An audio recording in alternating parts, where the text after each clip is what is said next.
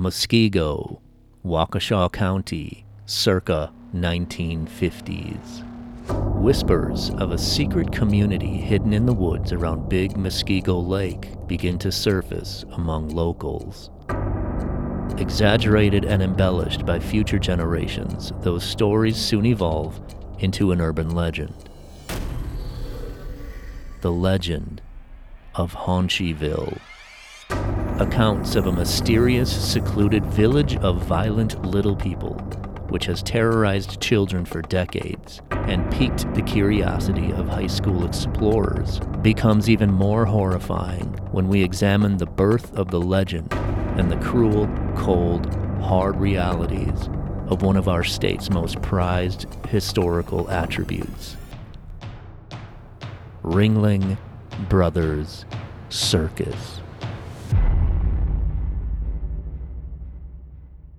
Welcome to Badger Bizarre.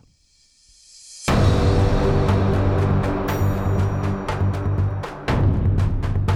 murder investigation would lead police to the farmhouse of Ed Gein. mass murder at Frank Lloyd Wright's Spring Green Estate, Taliesin. Now authorities believe the suspect, 31-year-old Jeffrey Dahmer,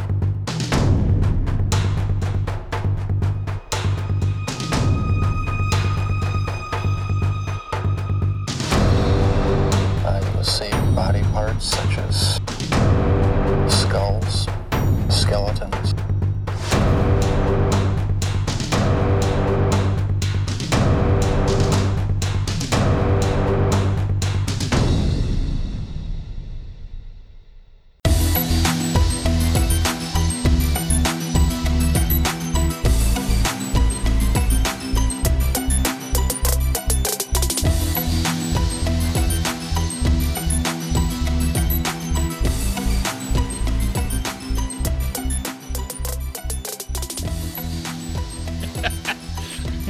And thank you, everyone, for tuning in to this episode six of Badger Bizarre. I am your host, Scott Whitman. Along with me, the other host, The other host. Mickey Sanders. How you doing? I have a new title for every episode. One of these times to be just what it is the dipshit who sits next to me. That one always fits. So we are. Uh, we have made it to summer, right? Summer 2022. We're at Not summer wind. Not summer wind, Just the season. plain Memorial Day weekend 2022, the kickoff, the official kickoff of summer. This was always one of my favorite holidays growing up. I think it's it's that way for kids. You know, you get the three day weekend because Monday sucks going to school, right? When you're Monday sucks.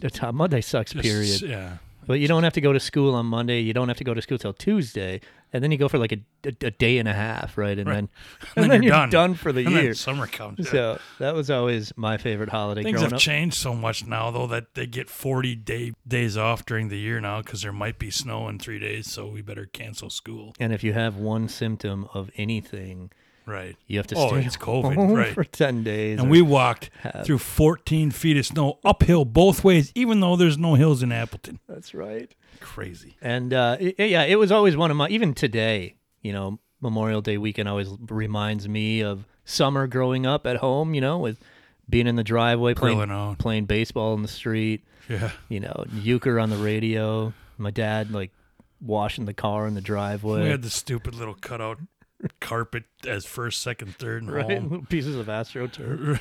yeah, And we we didn't even break that many windows actually. a couple, just- but you know. We weren't that good of hitters, I guess. that. So, uh, uh, a couple of things I guess have happened since we recorded last. A couple of newsworthy things. Fir well, first of all, the Coons episode, big feedback on that. A lot of verbal feedback on that. Really? Seems to be a, a, popular episode. I think a lot of people remember that, Right. you know, because it was More recent somewhat recent, than the other one, and it was just so freaking messed up. I mean, it. the porn names are the ones that I've been, I've had regurgitated to me quite a bit. People have actually called me. They just don't make movies like they used to. No, and, and I've been referred to as some of those names, so that's nice. I didn't have enough nicknames ask. already. I'm No, not gonna, I'm not No. going to ask to elaborate you on that. You don't That's want me to. But um, one of the things that caught my eye over the last couple of weeks was this congressional hearing, first time in 50 years, regarding UFOs. So, and U- UFOs have always been kind of a of an of a subject to me that I just don't know what to make of, you know, because I can't experience it for myself. You know, if I'm interested in ghosts, I can go ghost hunting. Uh, you know, I can find evidence. I can try to get evidence with that. I can go thrill seeking. I can't just summons a UFO, right? So Well, that- I mean, there are shows like the the or the Secret of Skinwalker Ranch where there's there's places you can go where you're actually going to have that those kinds of experiences. Possibly, I mean, granted, that one's not going to be one you're going to go to, but there are places that are known to have those. But just just the fact that um, this seems to be something that Congress is taking seriously. Well, a couple years during COVID, a couple years ago, they actually finally admitted that there are such things, The, the Navy admitted that they there are UFOs. Now that or, doesn't or UAPs as they call Right. them, unidentified aerial phenomena. now that doesn't mean that they're alien manned or alien controlled. They're just but, unidentified. You know, it, it is true that there are things in the air, right? Crafts in the air that are interfering with our pilots. You know, it, during training sessions and whatnot. Just that we need to know what these are, and the fact that we don't know what these are, or at least we're being told that we don't know what these are, these are, is an issue. And I think that the Badger connection to this, the Wisconsin connection, was that kind of one of the congressmen that went viral with with with how he was handling this, and I think who had a really good performance with Mike Gallagher, our congressman, and he showed up on the Pat McAfee show after this to talk about it. And I think he really got under the skin of the of the two people who were testifying, who are you know supposed to be the two guys in the know. And he's asking these guys if they know about this project and that project, and it was just a freaking dog and pony show, you know. And they're up there saying, "Nope, never heard of it. Nope, don't know anything about it." so and same crap they've been of doing. course. Yeah. So it was a big deal by you know a lot of people leading up to the hearing, and it was no deal at all after the hearing because nothing was said. Typical governmental of course. Reaction. I mean, there, it's even frustrating congressmen who are looking into this stuff now. I mean, they're being especially ex congressmen and ex politicians and guys who worked in Area 51 and all that. I mean, the stuff is coming forward more and more. There's there's one show that I love very much that we both are fans of on History Channel, but there's there's plenty of documentary shows that are referring to this stuff. And we've gotten to a day and age where if you still are firmly against the belief that aliens exist, you you know, you're kind of well. I, I don't. I don't know. I'm not going to say I- aliens exist. I have no idea. But But the possibility is a lot more accepted than it used Sure, to. be. sure it You're not and, crazy and the fact that it should be because I mean the universe is is How larger arrogant are we? than, than what we can comprehend, and to Right. think that we're the only ones. Why you know? According to the math, yeah, there's there's maybe infinite galaxies, but at least 50 billion according to the math, which I'll never be able to understand. If there's that many galaxies and there's that many planets in our galaxy that we don't even fully understand or know about, how can we possibly assume that there's we're the only and I'm using this term loosely, intelligent beings that exist without within the universe or the cosmos? Right, and and I think that's a different question of. Um, I think the belief that we're not alone is different from the belief that we've been visited by by beings from another planet. You know? Right. And for thousands of years, I think one show would suggest. we we know this is factual that there are flying objects in our skies that we're being told we don't know what they are. This is real. This is documented by the Navy. It's documented by our military. And they might be extraterrestrial. They might be What- from other countries. Right. The question there's really three things that, that they could be, right? They're either alien controlled. Or they're controlled by other countries, which is really, really bad if that's true, because that means somebody is Spying on us. far and away ahead of us technologically. Right. Or it's us. And what we're we're just putting intentional disinformation out there Or they're saying we kites. don't know what, Or they're what this is. They're little kids just shooting off drones and fireworks. And Yeah, I kites. you know, I think I think we've yeah, I think they would. I think that's pretty much been debunked. I think it's it's it's not anything natural. It's not anything like drones or anything like that. I Obvious, think yeah. It's it's something being controlled by intelligent beings that doesn't necessarily mean they're not from this world, but we need to find out what But I'm a are. firm believer that believer that we've, and I mean, if you think I'm a kook, oh well, because I'm a bit of a kook. But I'm a firm believer that that we have had alien contact for generations, if not thousands and thousands of years. So It you know it's something that it's something that I, I myself, I have not studied it all. I haven't really looked into it at all. I'm, I think I'm more interested in the fact of whether there are UFOs. Because The alien stuff, I just don't know about. You know, Happy when you know the visitation, the abduction stuff. I just, I don't, I don't, I Right, don't know. but I as- don't know about. But as quick as you are to believe in the paranormal, I would think you'd be open minded to this whole. Well, I'm, not, I'm not. I'm sure I'm open minded to it. I think the difference with paranormal is that I've I've had experiences with Right. paranormal, and I, I don't. I've never had an experience. With Right, it. and I haven't had experiences with either, but I still firmly believe both exist because I'm I'm just more open minded than you. Let's let's break it down the way it is. You know, I'm just way open minded, and you're just a s- I'm crotchety fine old. with going with that. You're a Yeah, crotchety I'm- old I'm- man. I'm fully fine with going on the record with that. But you know, so that was one of the things that caught my attention. So I hope, you know, as we say, we're on the eve of Memorial Day here. Um, you will all be listening to this probably when you're on your way back from your cabins or going into the woods.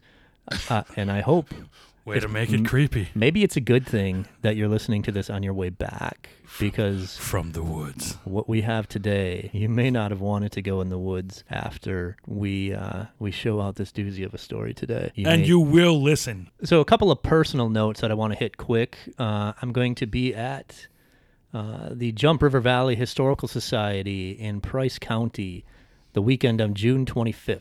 So just I'll, just because you like it there, or is there something going I on? I love it there. It's one of my favorite spots in the state. Now, no, I'll be doing a I'll be doing a, oh, oh, it's I not will be doing an everybody event. come I'll see Scott Whitman. He'll be in public. I'll be doing a book signing event there on uh, I'll be in the whole area basically from June 23rd to the 26th. So if you're in the uh, Fifield, Phillips, Park Falls, Totally. Butternut area, which are hugely popular. I mean, they got recreational areas up there in the summertime, Actually, they especially. are, yeah. Um, come find me. I'll be around uh, doing signings for my book.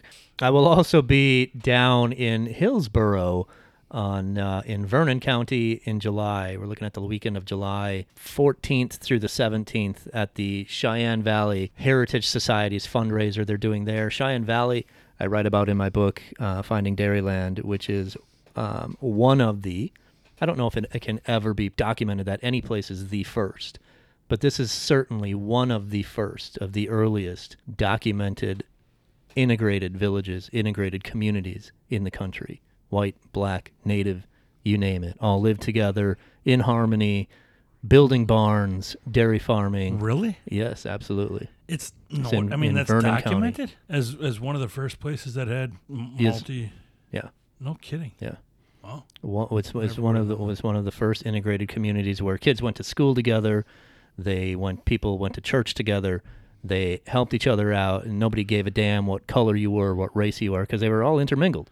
See, You know, they were, Wisconsin's not always bad. It's not always just psychos and not murder. and- right. No, nobody cut anybody's heads off. There's no or, heads uh, in buckets. Yeah. or uh, Not no, always. it, it uh, was a, a great community, and they're having a big fundraiser there to uh, erect a gazebo to preserve that memory. And uh, so I'll be there on July 16th in Hillsboro. If you're in the area, again down in Vernon County. Uh, it'd be great if uh, you could come on over and, and say hi and let's talk some Badger Bizarre Or about the book itself, or about the book. Yeah, I keep forgetting about which is kind of kind of why you're there right. in the yeah, first place. Yeah. that's possibly it. That might be a subject that you you, you broach a little bit. So we got an inquiry online. We we have, and and this, this is a question that I think we've been asked a lot of, just in conversation too, by various people. Carrie K uh, gave us a review, a five star review on Apple Podcasts, and we have not asked this yet. There's always a good time to start, right? Let's start now. If you listen to us on Apple Podcasts, please take, you know, eight seconds out of your time and rate and review the podcast. It does help. It helps in you know exposure. It helps in um, it helps us with the algorithm, and so it's easier for people to find us. If you listen to podcasts, you're aware how much that such a simple little act, liking and and reviewing and all that stuff, and it doesn't doesn't take more than a few seconds. It makes a dramatic impact on anything that anybody's trying to do. So, some of the most wildly popular podcasts, that's how they built themselves up. So if you if you like us and you want to support us, please do that. Absolutely, and if you give us a five star review like Carrie K did, and you ask a question, we will we'll give you a shout out on the show, and we'll answer any question you may have. And Carrie wants to know, uh, like I said, and a lot of people have, have asked us this question. I about- think I know Carrie K too. Hi, Carrie. I haven't seen you in a while. Good to hear from you. So she asked, so Carrie K asked, about you know what do we consume in terms of the podcasts that we listen to in this genre, podcasts, authors, books, and whatnot. So I think because we're asked this a lot, uh, I think we're going to break this down, Mick, huh, and, and into it because if really Break it down. to tell you the truth, if I had to talk about the amount of podcasts and books and documentaries and stuff that I consume, we could we could do an entire series Just talking because you podcast because you've actually drawn me into podcasts. I mean, I've I've gotten I've tried to be more diligent in getting more into it and, and, and researching and just kind of learning the tips of the trade and stuff. So yeah, there's a lot. There's a lot. If you're just talking true crime, there's a lot of podcasts out there. No question about it. And, and it, let me say this: there's a lot of podcasts out there, um, Some of them are good. and I have an opinion on all of them. And What? And, and most of the time, I keep my opinion to myself about them. We are and, you know, respectful. of, of course. And so we we do our best to try to to be on the positive end of that, and I hope uh, we're doing that for you. So yeah. Without further ado, let's answer this question, Mick. What kind of? Why don't we go ahead and, and you can go first and talk about the podcasts in this genre that that you consume, that you listen to, that you're uh, that you're inspired by. So I, I wrote down a few, uh, just just a small little list. The few that I like that are comedy based and they're actually female hosts, which it seems like some of the funnier ones are female hosts. So my favorite Murder by Karen Kilgariff and Georgia Hardstark. They're they're both a couple of stand up comedians. They they talk about their lives and they, they, they gab a bit and they're they're pretty funny. And then they, they go on and each one of them tells a different depending on the, the subject matter that they choose they tell a different story throughout the history of the country a, murder story.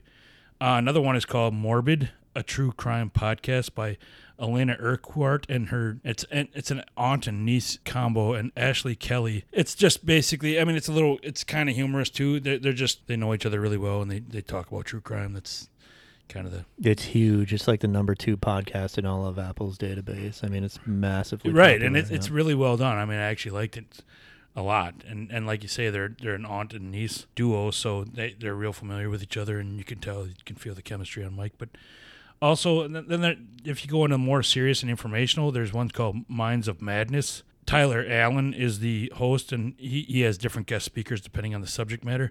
Another one is called true crime fan club by Laney Hobbs. Again, it's a little more serious, you know, more dry and, and less comical and humorous. And then finally, there's a, a gentleman named Jeremy Nier and and his other co-host Ryan. I'm not sure what his last name is. There's one called Exploring Evil, and that's more factual. That's where Jeremy Nier is just kind of it's like I said, more serious and informational. And then the other one is called Cryptique, and that's where the two of them just kind of have a discussion about these certain subjects. And finally, a short and to the point podcast where they're like 15 to 20 minutes at the most.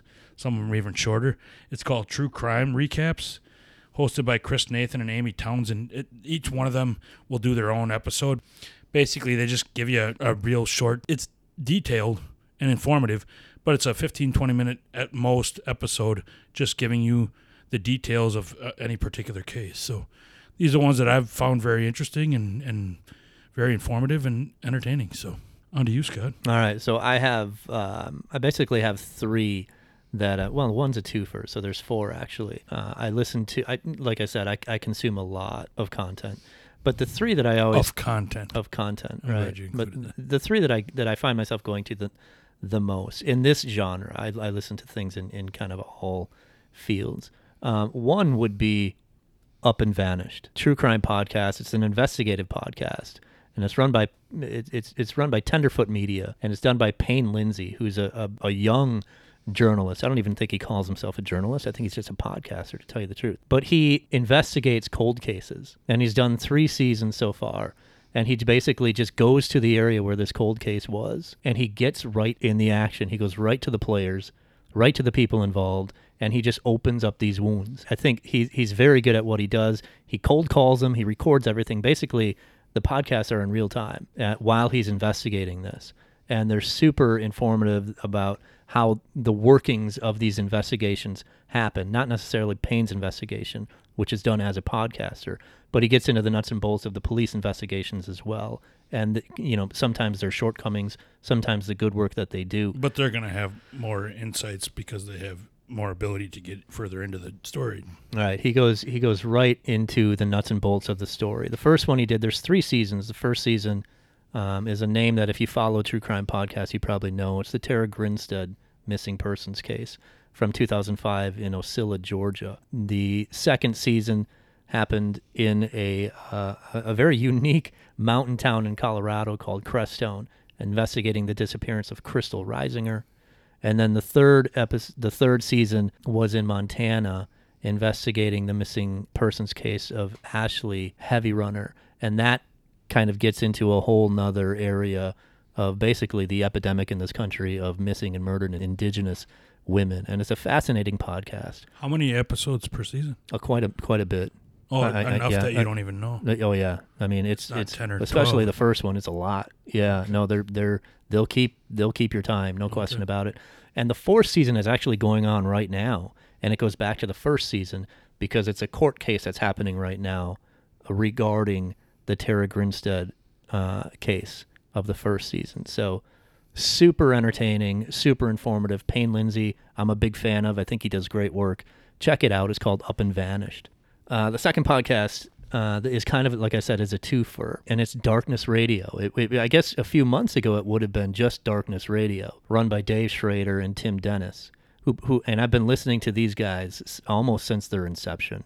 15 years, maybe, maybe longer. Um, they basically started out as two radio guys in Minneapolis and doing a one hour a night paranormal radio show that grew to huge popularity. And basically, in the beginnings of podcasting, in the beginnings of internet radio, their popularity really kind of went through the roof.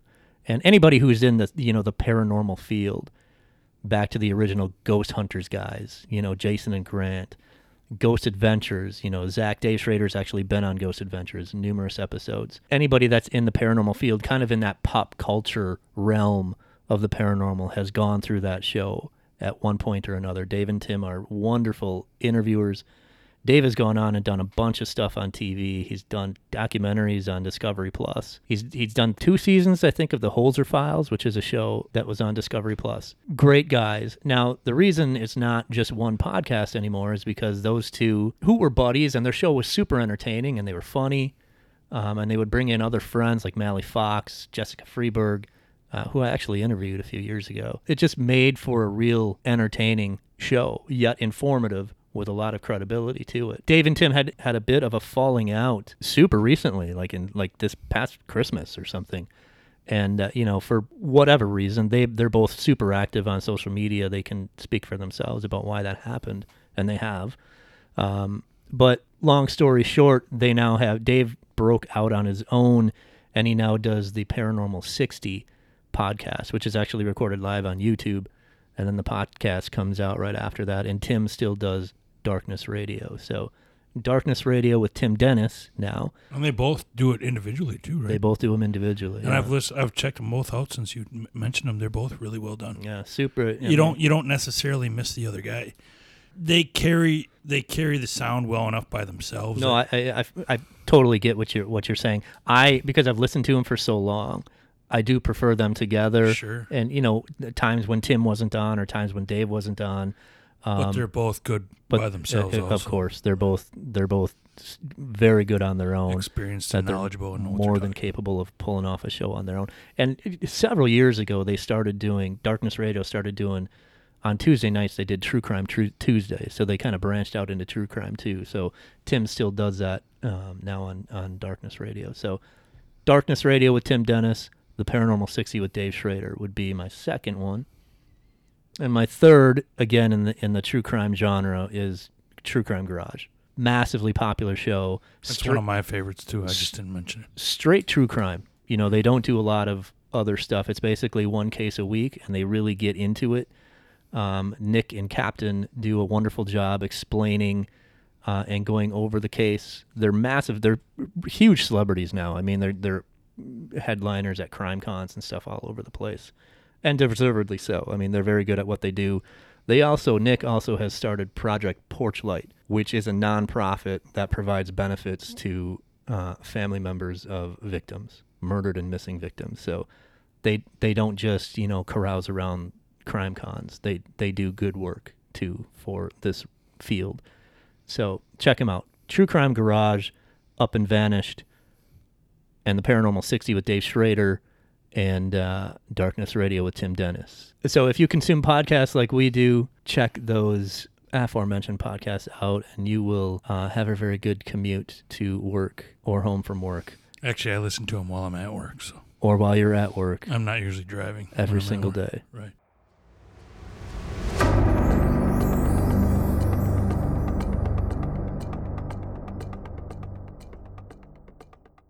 So we're going legend tripping today. We're be a good band name, Legend Tripping. legend tripping. Huh. We're going to explore the legend um, Haunchyville, Wisconsin. Haunchyville, which is which is it's quite the legend, I'll say. You know, Ne- we, neither one of us had heard of it, no. So we grew up in the same neighborhood, right? Like a block and a half away. right. Half a block. connected by like backyards and stuff. Do you remember like anything in our neighborhood, like a, an urban legend like that? Like don't go by that haunted house or anything like that. The man in the blue van. That's about all. Well, I yeah, remember. that's I think that's everywhere though. Right. Yeah, I don't. I don't. I can't remember anything too specific from our neighborhood growing up like that. There is a house that wasn't far from us. I don't know. It was about two blocks away, like around the corner from me, and it was set off the road. And it always had an overgrown front yard, and like tree. The grass was always long, and the the the leaves were always hanging. So the house was always dark because there was never any sunlight on it which is and probably it was abandoned. and right? it was painted like maroon, dark maroon, and it like was in major need of a paint job. right. So I mean, there was that Maybe that was house, blood. and that like you know that always kind of had like a, a vague like rumor that it was haunted or anything because you, you know I don't think anybody knew who lived there. Because it was abandoned. It wasn't abandoned though. We found out later it it wasn't. But it uh, you know, to shit that much I'd and it was be- not abandoned. I'd be like riding my bike past it and like you know I'd like speed up you know a little bit Oh, like every every time I kid, came to that house. And Right. but then I remember later on like a few years later I did meet the person that lived there. She was a, she was a, a one of the daughters. And she was a, a little older than us. Then you dated her for a couple years. I didn't. I did Oh, not. oh. um but you know she told me that she lived in that house and I'm like what but you're like totally normal, Normal. like Yeah. you can't live Look in like that a person. I'm like what so other Shouldn't than you have like tentacles coming out of your forehead or something? you know, other than an urban legend, uh, you know, about a house that had no deserving of an urban legend at all. And way back in the day, there were. It was a small area, but there were woods. Because my my house, Scott lived on a block. The next block was where my house was, like half a block down. Behind that was a radio station, and behind that was a woods. Now it's all developed, and that woods is gone. But there was a creepy wooded area that might maybe maybe half a mile. Yeah, and, I mean, creepy enough that we never really went into. it, I, I don't know anything about that woods. Yeah, right? I don't think there were any like stories about it. But right. Which means there's bodies there, probably. there's always there's bodies buried in every woods. Mm-hmm. But if you lived in Muskego, apparently Twenty three minutes from Milwaukee. You had uh, quite the urban legend that Yeah. uh, that you were dealing with. Now down as you're heading out of Muskego, actually south, when you're going down a, a long road called Mystic Drive. Now see right there, like Mystic Drive. Where, where does that get that name? Like I mean, you're you're a small town, right? Nobody lives there, right? There you and all, all, all the words in the English language or native language, however you name your streets, you pick Mystic Drive. Well, I, I mean, what I read over and over is that, is that the legend grew and grew more from Milwaukee than it did Muskego itself. That's that a lot of the rumors and stuff that spread came from Milwaukee, which I said was 23 miles away, more than the other direction, right? It was Right. Twenty minutes northeast. right. Yeah. But but the point is, is that I mean, a lot of those rumors started in the big city where there's a lot more people, Right. not in this more rural type area. As it evolved, Muskego. I mean, and the people in Muskego and all that, it started to become part of their identity. So as you as you head down Mystic Drive and you're headed into a, a, a pretty thick woodsy area, and you're headed towards the shoreline of Big Muskego Lake, and behind a bunch of no trespassing signs and basically Still. basically gated roads, gated private roads, right? You you would, according to legend, be coming to uh, the secret. Well, I guess it's not secret anymore. It's been a legend for decades, And but you'd be coming to the everybody knows about. to the hidden, you know, very secluded village or community of Haunchyville. Haunchyville, H A U N C H Y V I L L E. And it dates back as far as the 1950s, the early 1950s. And I, I would, as we get into this, I'm, I, I would vouch that it goes back way further than that. That might be when the legend started, but Uh, yeah, th- I think that's when the stories, Yeah. whoever created them, started. But yeah, the, the historical foundation of it goes long before then. So Haunchyville apparently is a community of little people, of, of midgets, if you want to be politically incorrect. Supposedly, Now, they're apparently not nice either. Like they've been these little people who are called haunchies, they're very territorial. hence the name Haunchyville. Um, they've been known to chase curious explorers out of the area with various weapons, everything from knives to throwing Burning rocks torches, and- stones, baseball bats, knives, and guns. and even. shotguns. Yeah. Right, right. And there's actually the legend goes on to say that if if you were caught, they would cut off your arms and legs, so it's understood what it's like to be small, and they would force you to live there with them afterwards. And it's also known, well, known or rumored that while they were doing this, they would have a chant that would go like this: "Disrupt our peace, we'll cut off your feet, to teach you a lesson and remain discreet."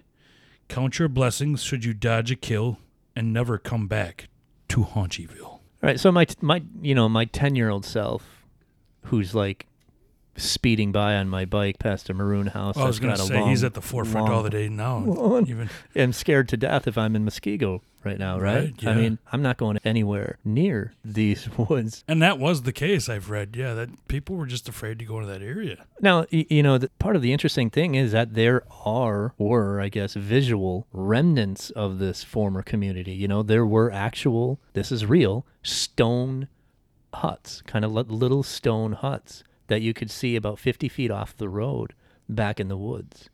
You know, and they were old and they were crumbling down. So there is, there's testimony of this too online, and there's photos online that you can see where these actual houses actually stood. At- there, there was little know, shacks. time.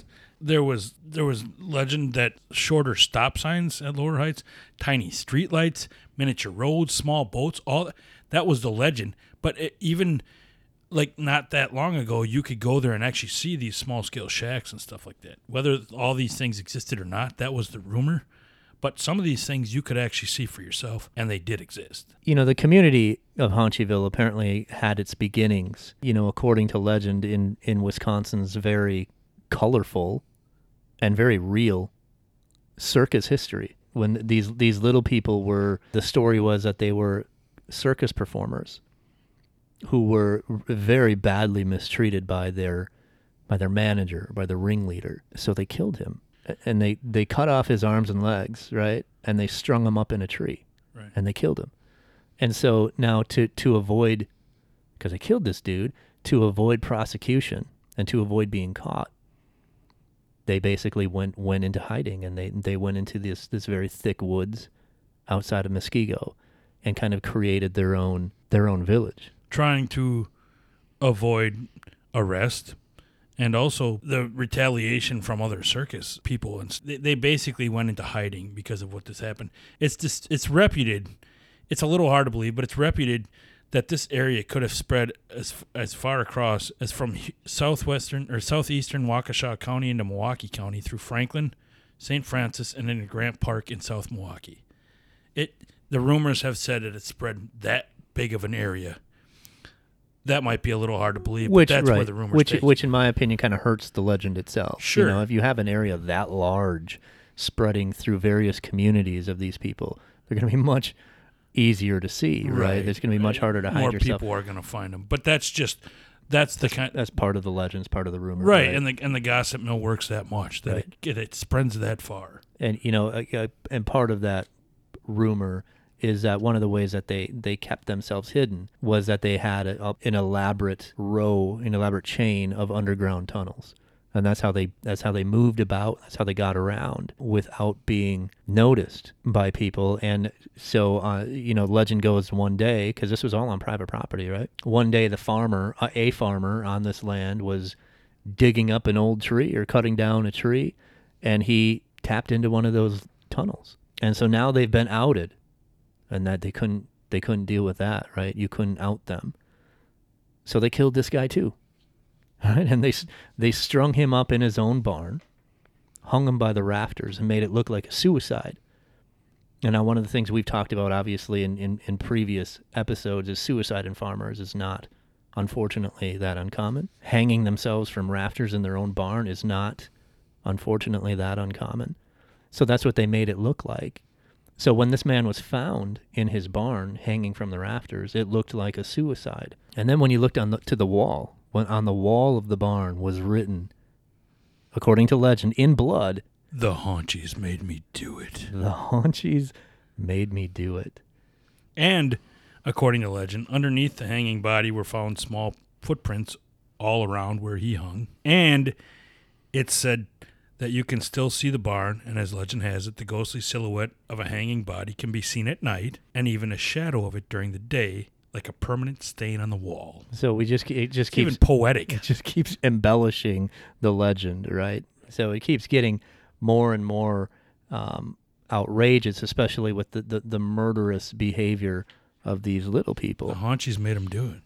And now to add to this, they were guarded at night, or I guess all the time, by a by a, a normal sized man, which which would be an older man in recent days. But rumor said he was a giant too at times because he was taller than little people.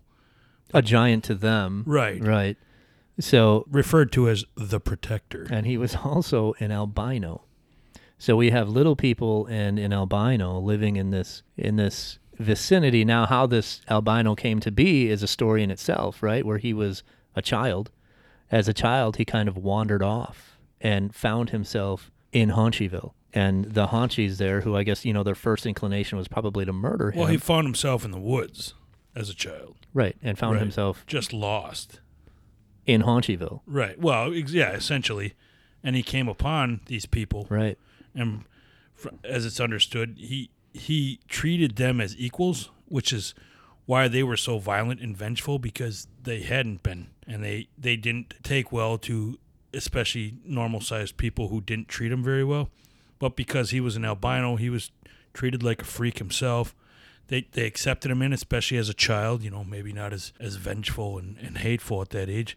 And they, they, they basically raised him as their own. So they wound up abducting him, so to speak. Well, right.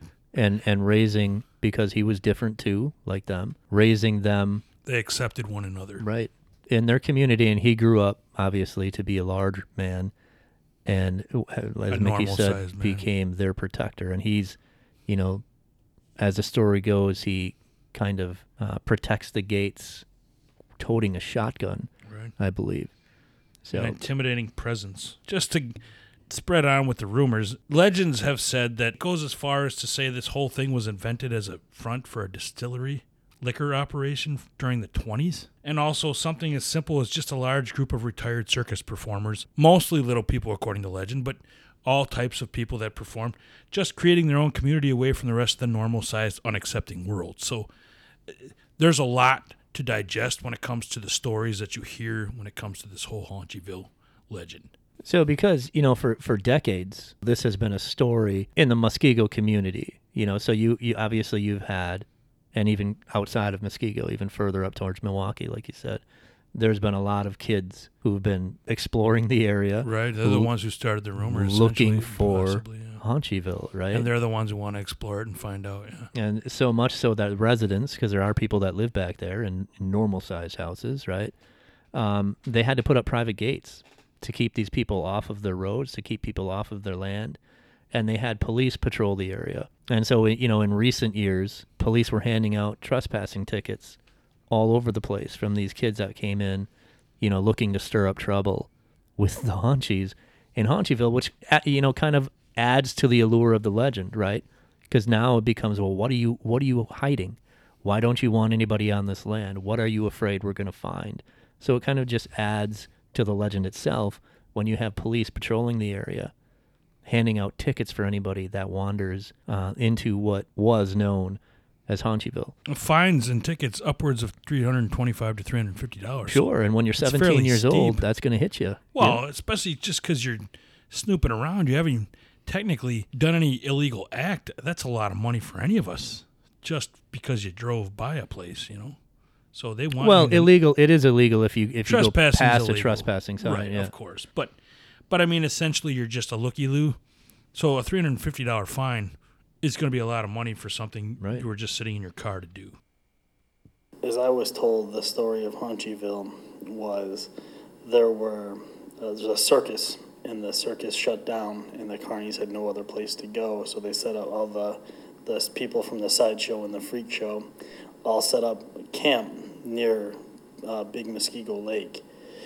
And because they were shorter people, they built their houses to suit their needs. We ended up one night, we heard about it, and so we decided we were going to go try and find it.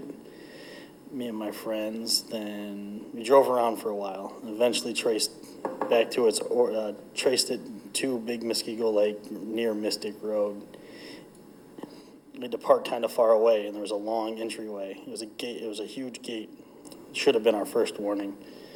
But we parked and went in anyway. We walked probably half mile or so through the woods, ended up going and finding, seeing these small houses. and these, kept hearing this weird, high-pitched screaming sound. It wasn't human. It, I don't know what it was, but as we we get closer to one of the houses, it kept, it kept getting louder and more and more intense. So as we walked in, um, we looked, it kind of looked like Gollum from Lord of the Rings when he's eating the fish, except he was eating a rabbit. And We were hearing rabbit screams. It looked up and he had sharp fangs, his teeth. It looked like all of his teeth were filed down. And something must have seen us because he got spooked and alerted and he started making all kinds of noise, noises I couldn't even attempt to try and recreate. They, they didn't sound human either. So we went, we started running through the woods, trying to get back to our car. And it was then, we, like, their houses started emptying out. And there was, I don't know, there had to be 20 or 30 of them that were, that were trying to find us and chase us through the woods. But it was their woods, so they knew it better than we did. We were doing everything we could to hide and keep on moving as quietly as we could. And that's when we were staying kind of close to a road, and there was a, a van that pulled up, and this giant, was an albino, kind of like the guy in House of a Thousand Corpses, the uh, the one older brother guy that was kind of just bigger and bulkier. He was his guy had his eyes shone red and light, and he was just a scary freak. And he started shooting. He, he actually ended up peppering our car with shotgun blasts as we were as we were escaped away. And that was the story of my experience at Haunchyville. Now, that is from the YouTube channel of Marquette University Television. Um, obviously, an interview with a supposed Haunchyville survivor, Haunchyville witness. Um, you can make of that what you will, but, you know, clearly urban legend stuff, right? A, a community of murderous little people chasing people away with miniature knives and, and shotguns sounds hard to believe. They might have been full size knives. I don't think the knives had to be small too. maybe. Well, they had little hands, so you never, That's- you never, you never not quite. that know. one hits home a little, little too much. You're part of the little hand club, Mick. I don't want to talk about it. I'll So- punch you with my little fist if you talk about it anymore. Most legends and lore are born from something, right? This isn't this isn't just grabbed out of the air and Right. somebody one day said, "I want to start a legend about little people living in the woods." Like any Did it- generalization or stereotype, a- as my old crusty friend would say, he's retired and sick of people, so he avoids them now pretty much. He used to say, stereotypes do come from somewhere. So even though they get over embellished and they become ridiculously crazy to some point, they do stem from somewhere. Right. I think the murderous part is where this, you know, the legend kind of falls off the rails a little bit, and it, it looks But like that's what makes it interesting. it too. looks like those kind of started more towards the 80s you know when you're in the heyday of horror movies you got the friday the 13th movies you got the leprechaun movies with jennifer aniston so you know i think the murderous little people chasing you from the woods parts kind of was embellished and started in the 80s and the legend kind of died for a little while until in 2005 when Linda Godfrey and Richard Hendricks published their book Weird Wisconsin, which kind of in- reinvigorated the legend and got people interested in this again. So you, you you know you saw a lot more talk about it recently. Now they published their book and they had a lot of quotes in there from people um, who That's said they've mostly what it who said they've had experiences with you know unexplained things that have happened to them in that area. This one's actually called They Attack with Their Little Knives, so that backs up your story. Quote I'm from Bayview, and the legend of the Haunchies has been around since I was a kid. Supposedly, the Haunchies live in the woods around the lakefront in Grant Park and Sheridan Park around Bayview, Cudahy, St. Francis, and South Milwaukee. They wait for the big people, that's us, in parentheses, to park their cars and make out. Then they attack, wielding little knives. They have their own society in the woods. I was seriously scared of them when I was a kid and still retain a little of that fear today. Zaddy 3. Unquote. Zaddy 3 is the one who wrote that. Oh, okay. So that that's like an internet name. Right. Okay. So you know that that book, that Weird Wisconsin book, is filled with these quotes of people that I assume wrote in. Sounds like on the internet, and and you know gave their testimony about what they remember from. Some of the quotes are just stupid. Sure, So I'm not even you know, sure why. they- obviously some of this stuff is embellished, Right. and you, you know it's people taking a legend and um, you know using that as an excuse for I'm a little surprised Ridiculous they even published stories. some of these. Some of these. right. and, You know, obviously a lot of this stuff isn't true. Right. You know, but again, Maybe that's the fun they were making of it when they published them in this book. too. Right. I mean, there's no little people aren't stringing people up in trees you know, outside of the woods and You don't know that. in, in Muskego. You don't know that. But if you really take a deep dive and a deep look into Wisconsin's history of the circus, you know, you can some of this stuff starts making a little bit more sense. You know, and you can you can really kind of see the plausibility of the beginnings of an urban legend taking shape here. And like we said, they said in Weird Wisconsin that the legend goes back to the 1950s. You know, I think that that might be when the stories started being told, maybe, or maybe when the stories started being documented and written down. But I, you know, after looking at this for the last two weeks, like we have, Mick, I would vouch that this goes back much decades further than the 1950s. Oh, sure. The history has been there since since the time of a lot of our episodes in the, the late 1800s, even. Yeah, uh, whether this is a true story or not, the rumors of it started supposedly in the 1950s. But Right. the fact that the history has been there is what gave it a foundation in the first place. Right.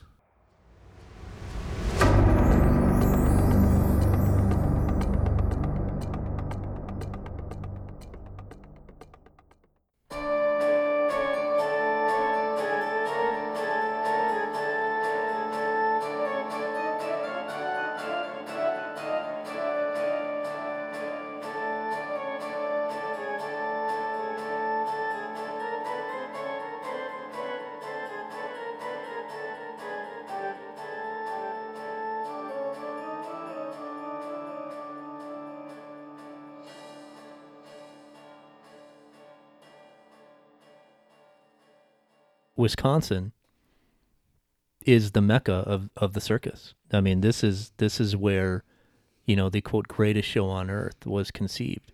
This They, is where they this called is where it it was a circus incubator, even from what I've read. Certainly, the circus was not invented in Wisconsin. I mean, the cir- circus-like events have been going on since, you know, Roman days, right? Wait, yeah, right. Even before then. Yeah, but you know, this is the, the, what we know as the circus, the greatest show on earth. The American circus. the American circus, right?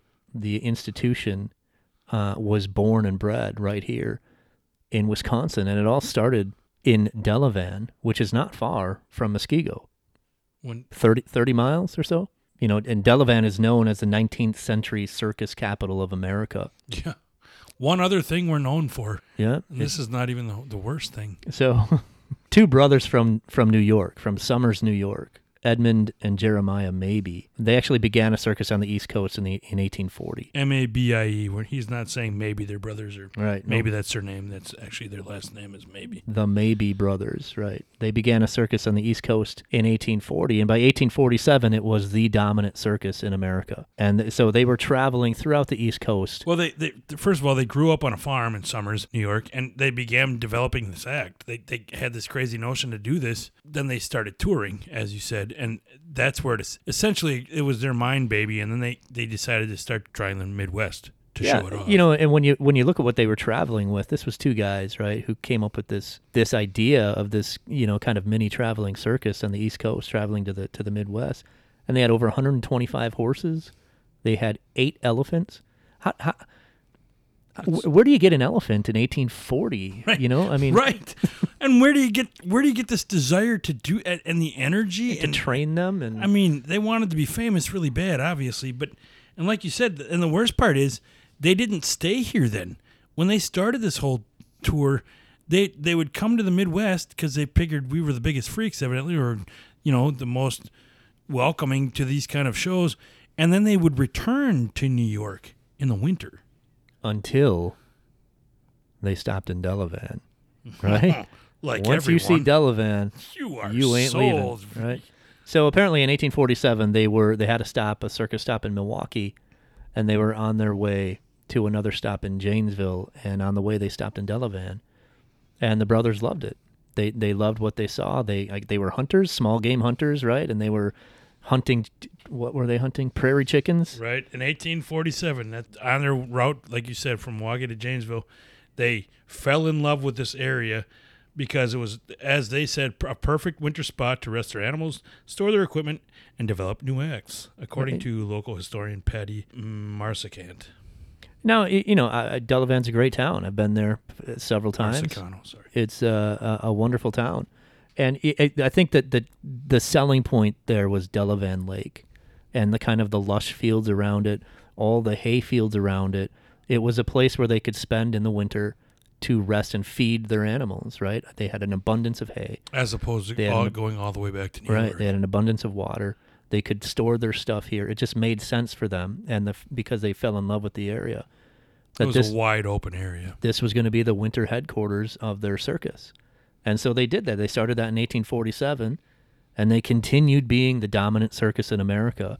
And so when that happens, obviously, you have a, you have one business that's bigger and better than the others. The others are going to copycat Right. now. And you know, it's like Look at how much money they're making. I'm going to do that same thing. right, you know, it's a snowball effect when you have all these other circuses now starting up. And what do they do?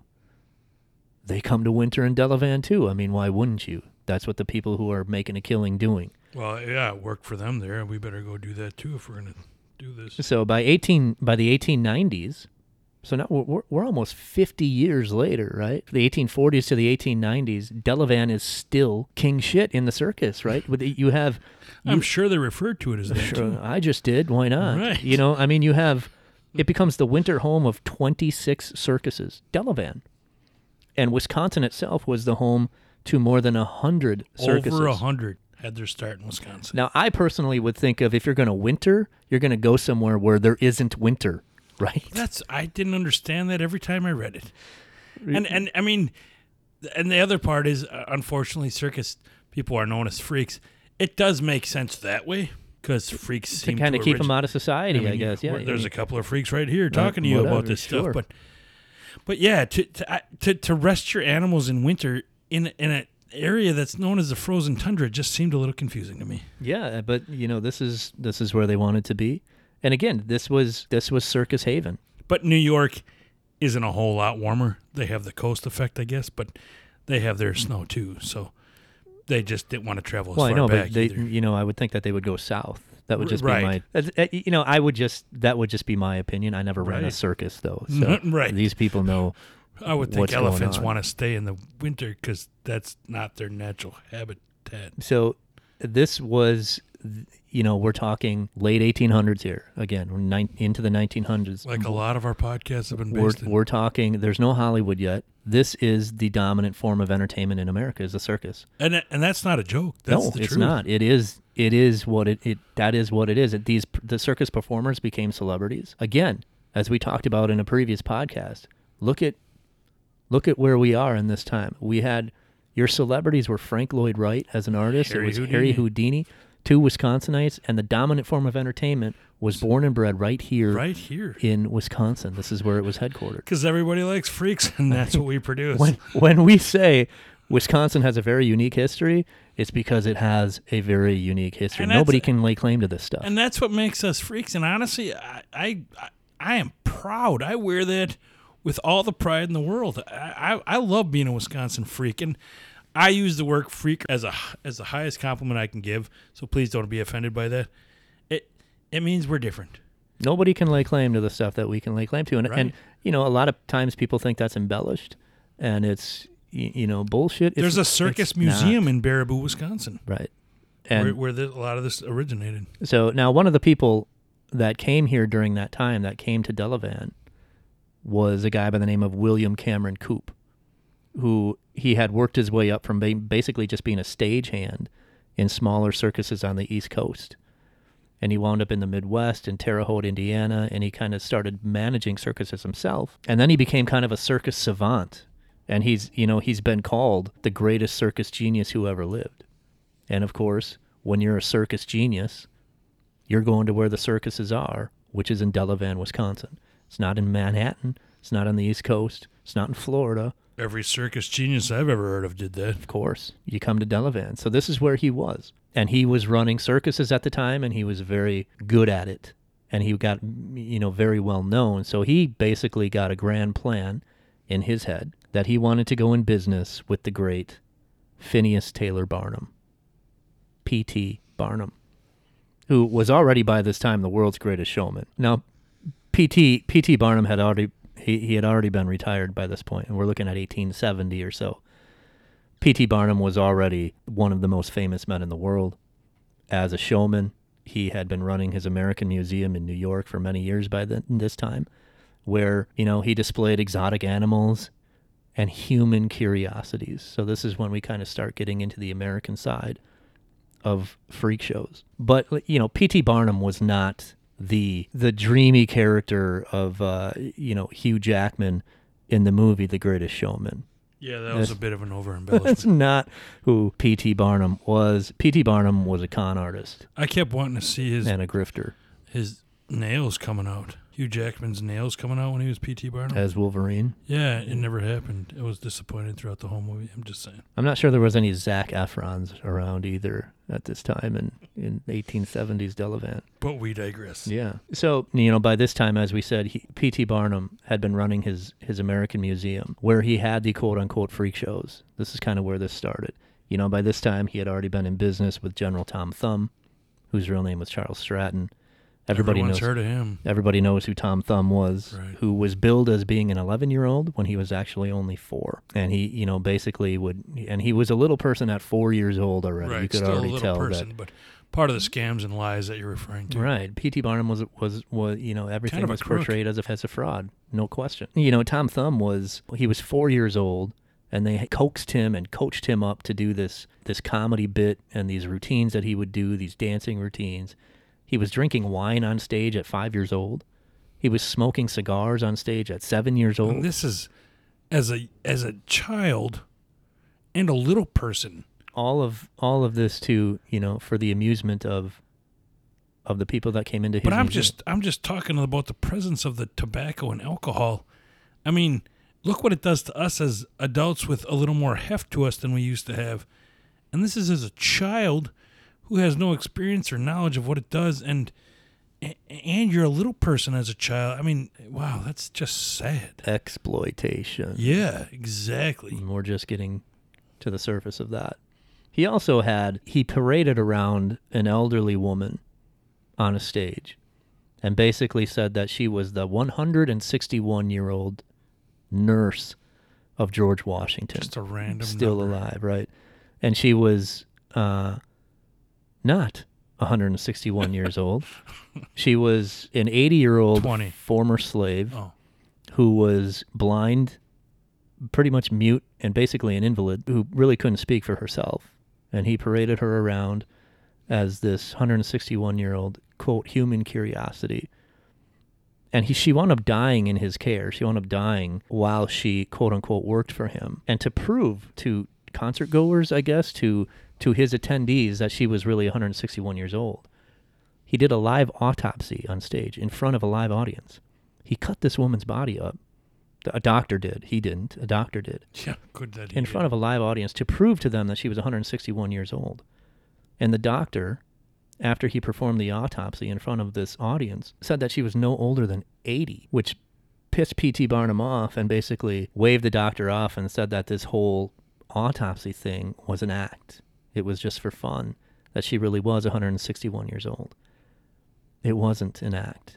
That really was an autopsy that he performed in front of these people. P.T. Barnum, uh, not a great guy. a bully of people that are less fortunate or physic with with physical abnormalities. I mean, this guy was exploiting them and making money off them.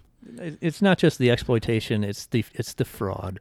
You know, Well, it's right, the he's complete lying line. about it. Yeah. So he had something called the Fiji mermaid as well, which he said was this, Just made you up. know, this odd being that was uh, half monkey and half fish, and it, it was basically an embalmed carcass of the head of a baboon, the torso of an orangutan, and the tail of a fish sewn together.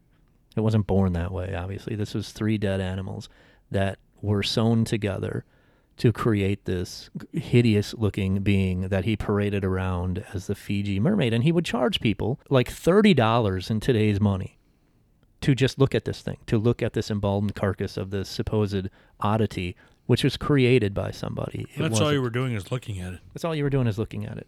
Yeah. for thirty dollars So- back then. Well, now, yeah, right. Thirty dollars in today's money, yeah, Right. roughly. Right. So th- obviously, this is where the quote, you know, the freak shows, the sideshows of the circuses really began to take off. P.T. Barnum then he added more people, more little people. He added tall people, which he called giants. You know, and this is when jugglers came in and magicians, exotic women, Bearded women. bearded women. Uh, he did have Chang and Eng, who were the famous, you know, original Siamese twins. Everyone's you know, seen just pictures of them. just to make it more of a spectacle. You know, but for the most part, his American Museum was a stationary building. They did go on little tours, you know, around the area, but it wasn't a circus as we know of today. P.T. Barnum's place was p- pretty much a, a stationary museum, which burned down once in New York, and he rebuilt and opened it up again, and it burned down again. Maybe that's a sign from God. I don't know. Yeah, But someone's trying to take care of it. after the second time it burned down, he retired. He's like, I don't, I don't need to do this anymore. It's an I'm, omen. I'm, I'm done. I'm richer than I ever thought I was going to be. I'm done. Just So I'm going to hang it up. So this is when William Cameron Coup in Delavan reached out to him and basically conceived of the idea of the circus that we know of today and said to P.T. Barnum, just give me your name. Just give me your name. Let me use your name. I don't need you for anything else. Maybe you can give me some capital if you want you'd already hung it up. So what's the difference? but just let me use your name and I'm going to create this circus, this traveling circus that's not going to travel with horses and buggies like most of these smaller circuses doing. I'm going to use rail. So he uses train cars. Which can it's freight. Those are freight Right. cars, so you can haul a lot more. which allowed him to create these Much bigger. massive circuses. Much bigger. He added because P.T. Barnum only had one ring, right? He just had the one stationary building. He added two rings and basically invented the three-ring circus. So William Cameron Coup in Delavan birthed the idea of the circus, which has become the greatest show on earth in Delavan.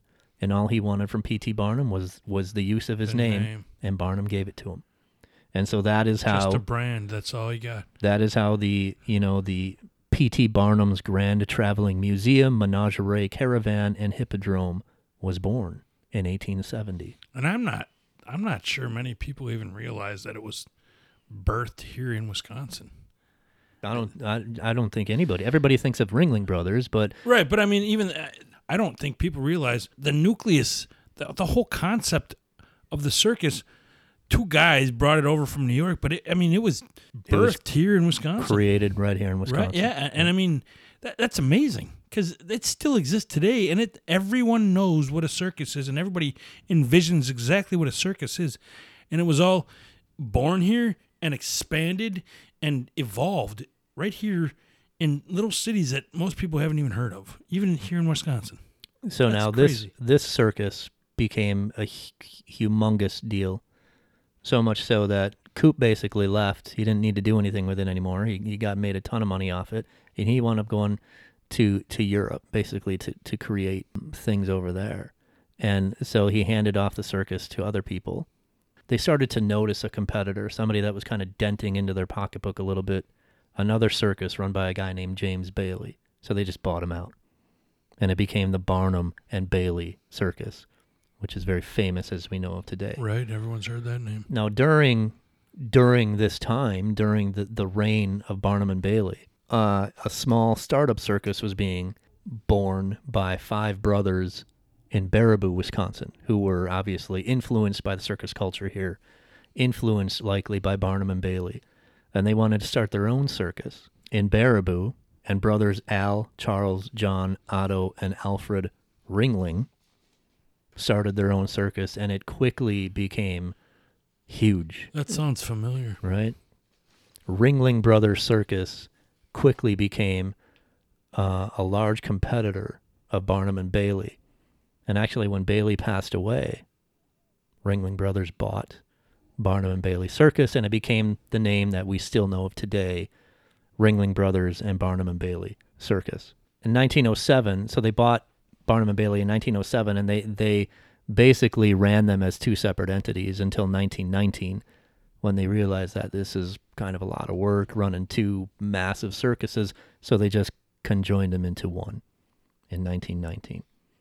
So, and that really becomes the golden age of the American circus, the spectacle that we all know, right? So it was a grandeur like nobody else. It wasn't just horses and acrobats and clowns. It was elephants, lavish costumes, state of the art lighting, right? The three rings that Coup invented. And the sideshow. Uh, they had Broadway choreographers. They had original music for all of their shows. I mean, they were all out. This was Hollywood Right. before Hollywood. Traveling Hollywood. Yes. And of course, right, the sideshows, as Mickey said, was a massive part of the draw. In fact, I think people are drawn to the weird and twisted, which is why podcasts like this can exist because of the exotic and macabre and dark and true crime kind of twisted things we don't understand. So this these sideshows were probably one of the biggest draws, bearded ladies, lots of little people, like we mentioned. right? Giants, over heavy, fat people. You know, there was a fat girl and a fat man. Yeah. You know, the most I think the most famous of the fat girls, one of the most famous was right there from from Baraboo. Her name was Ella Mills, Just just and she, an obese woman. yeah, she she she was just a, a mom in Baraboo. She was very heavy. Obviously, she was almost six hundred pounds. So a staff member of the circus saw her and uh, basically asked if she wanted to be the replacement of the fat lady that they had that had just passed away, and sh- she said sure. The fat lady. Right. You know, and she she she was described as having 300 pounds of a heart and 286 pounds of personality. Just over embellishment, right? I mean, there's no way her heart was that big because she'd have been dead. Kids um, who had obviously a, a disorder where they grew hair on their face and they made them grow it as long as they could and they braided it and tied it and called them dog men, Dog boys. dog and- people. Right. Right. They had four-legged girls. And these are things everyone's heard of with the circus. I mean, if once one circus did it, they would all do it because people wanted to go see these so-called freaks. And it's unfortunate word, and it's become a derogatory term. But I mean, it, exploitation is the word, and it's it's kind of sad when you break it down.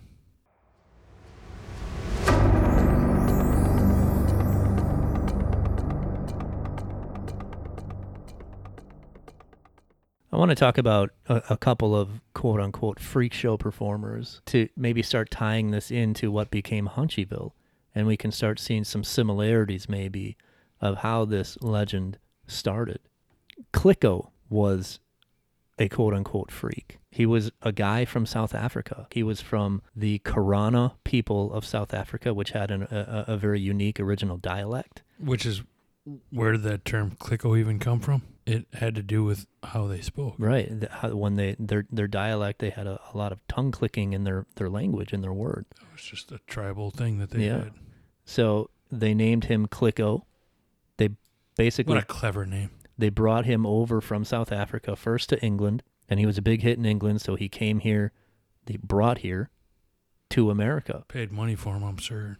and they called him the Wild Dancing Bushman. He was not a wild man. He was not a bushman. He was a man from South Africa, but he was four feet tall, and there are witnesses, documented witnesses, of him getting berated by his manager, beaten by his manager in front of people Whipped. whipped in front of people. Now this is you know turn of the century stuff.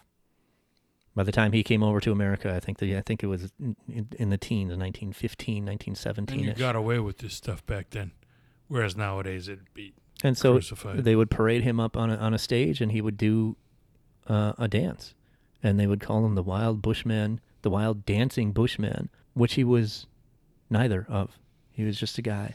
Well, and, and uh, to the point we were just making, to the point where we're so hypersensitive these days, on one hand, it's good because people have the courage and the spine to stand up for themselves.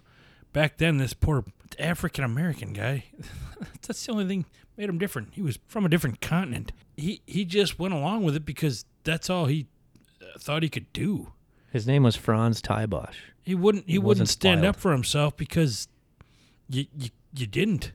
Somebody owned you. Somebody took you. Somebody said this is what you're gonna do. You just did it. So in in his act, they billed him as being a native of Madagascar, which he wasn't.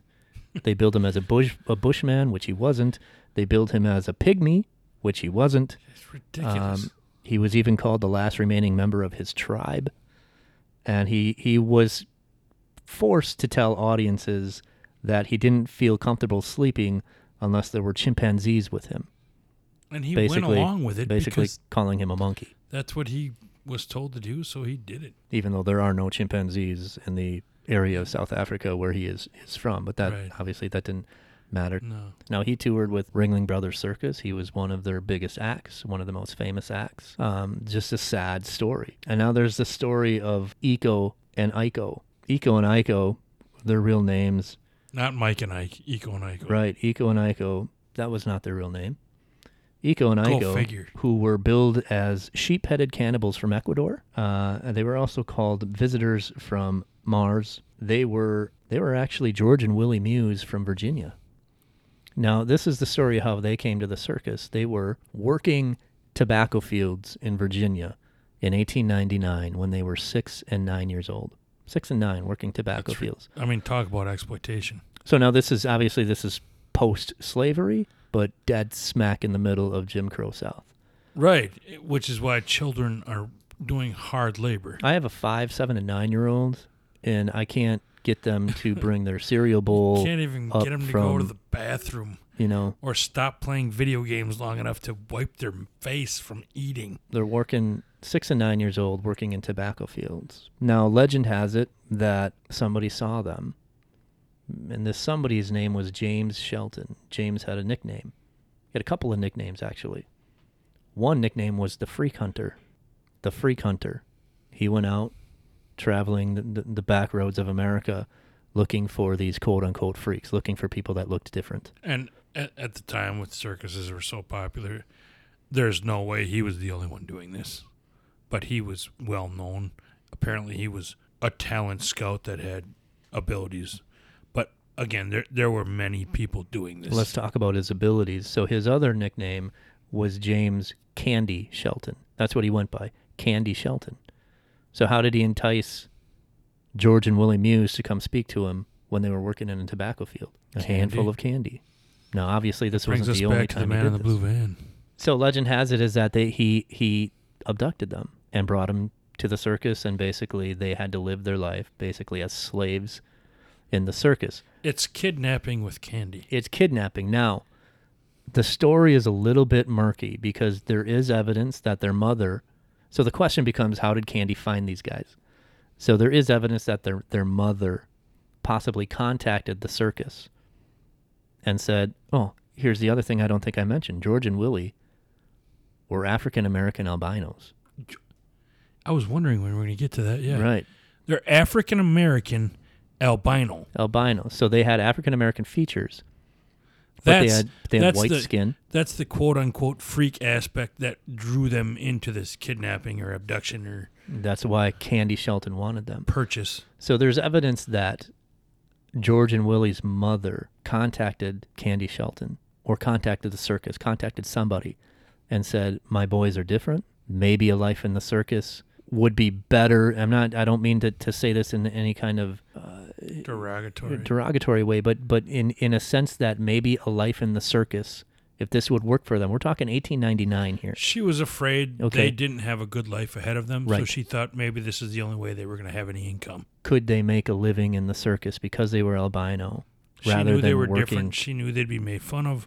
She knew they'd be looked upon different or looked down upon. So sh whether you agree or not, she was trying to be a good mother. And okay, this is how they might make money. However, it was agreed upon that the boys would be paid well Of they course. they would not be kidnapped. Obviously, that they would be able to come back home. She would be able to see them, whatnot. That they would just be traveling with the circus as as performers. There's no way a good mother would have agreed to anything less. Candy Shelton didn't do that. After a while, he told the boys that their mother was dead, that they had no family anymore.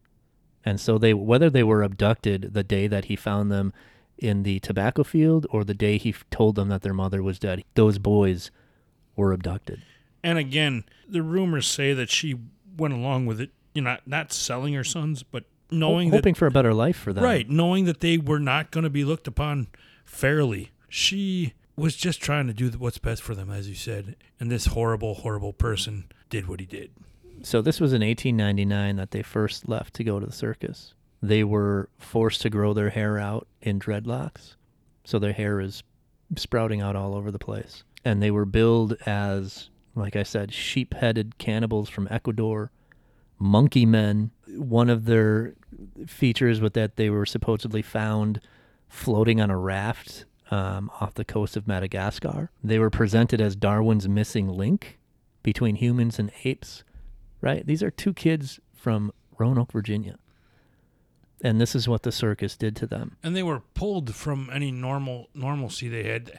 So as a result, they, they, they didn't get any kind of formal education that they had coming to them, whether they were intelligent or not, because if you don't have an education, the, the highest IQ would come off as unintelligent. Th- These poor kids at such a young age never were given a chance. They, they weren't going to be able to represent themselves. They weren't going to be able to defend themselves. They didn't know who they were or what they were supposed to do. So they were just going to go along with it. It, it. When you break it down, it's just the saddest story. And th- this is real, folks. This is a real story. Yeah, this right. happened. There's a book about it called Truevine. Look it up.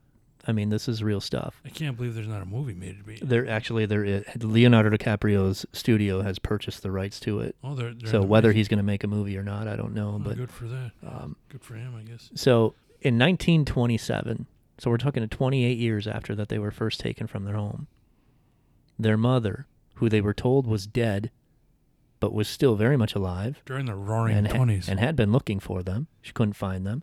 She basically didn't know if they were dead or alive.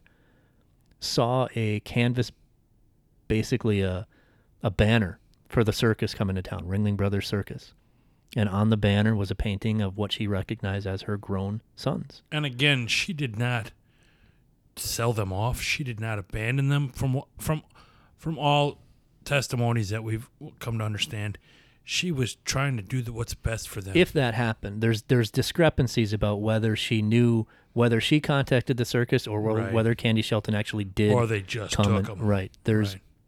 nobody really knows how that actually happened But the story should be painted according to all testimonies that we've uh, understood. Mom was a loving mother. nowhere nowhere does it say that she just gave up on them and she just gave them away it doesn't that's not not how the story Which is is setting up our story. so in 1927 mom sees that the, the circus is coming to roanoke and she sees her sons on a painted banner advertising the circus and her sons are not billed as george and willie muse right they're billed as sheep-headed cannibals from ecuador Not even Eko and Frico or whatever it was. well yeah eko and iko were their Eko supposedly their names but they were sheep-headed cannibals from the ecuador names aren't going to draw people. It's what they are. So she goes to the circus, right? And they get on stage, and Iko and Iko are on stage, and they, you know, they play music. They played fiddles and ukuleles and stuff. That was the bit that they had to do for their little sideshow here. So they get on stage, and their mom kind of makes her way up to the front. And one of the brothers notices their mother, the mother they thought was dead. For 20 plus years, they thought their mother was dead. Yeah, these guys are in their mid twenties. As you They're in their 30s by now. oh 30s, right? yeah. right. So they're grown ass men. they're now adult men. and they see their mother, who they were told was dead, in the and they stop playing. They stop playing and They they jump off the recognized her stage, and they they hug their mom, They hadn't seen her since they were six and nine. six and nine years old, and they recognized her. So this creates this big hubbub, right, on on stage, and and people don't even care about it. They just turn their back and they go, w- you know, find something else to gawk at. The police were called, and and there was a big ruckus, and she takes her boys home, which anybody else would too, right? Any and then good she parent. she winds up suing Ringling Brothers for back pay. For 28 years of back pay because these boys were never paid. And and again, in in Ringling's defense, that's not their deal. This was James Shelton. Ringling Brothers doesn't know where James Shelton got these guys. Ringling Brothers has no. You can say they're complicit in it because they don't ask questions. Right, it's a Joe Paterno thing. I don't I don't know what's going Right. on. I just don't ask questions. I don't care. eye, but you're still associated with it. So they didn't. Ringling Brothers themselves didn't kidnap these guys. James Shelton did, and Ringling Brothers didn't pay the boys. They paid James Shelton. but James, they're still guilty by association. sure, sure, they're complicit in it, no doubt about it. So she shoo- she sues Ringling Brothers for almost thirty years of back pay, and she wins. So these boys get a quite a hefty paycheck, and not only do they get quite a hefty paycheck, they agree to go back to the damn circus. So they got the money. Mom did everything she could to right the wrong, which you can't take away back those years of their lives. But as we mentioned in uh, one of our episodes, it's almost like being institutionalized. It's all they ever knew, Right. right? This is our lives. This is we've grown an identity there. We've got friends there. We've got family there. That's that's who we are. They got their money. Mom got them back, and yet they still went.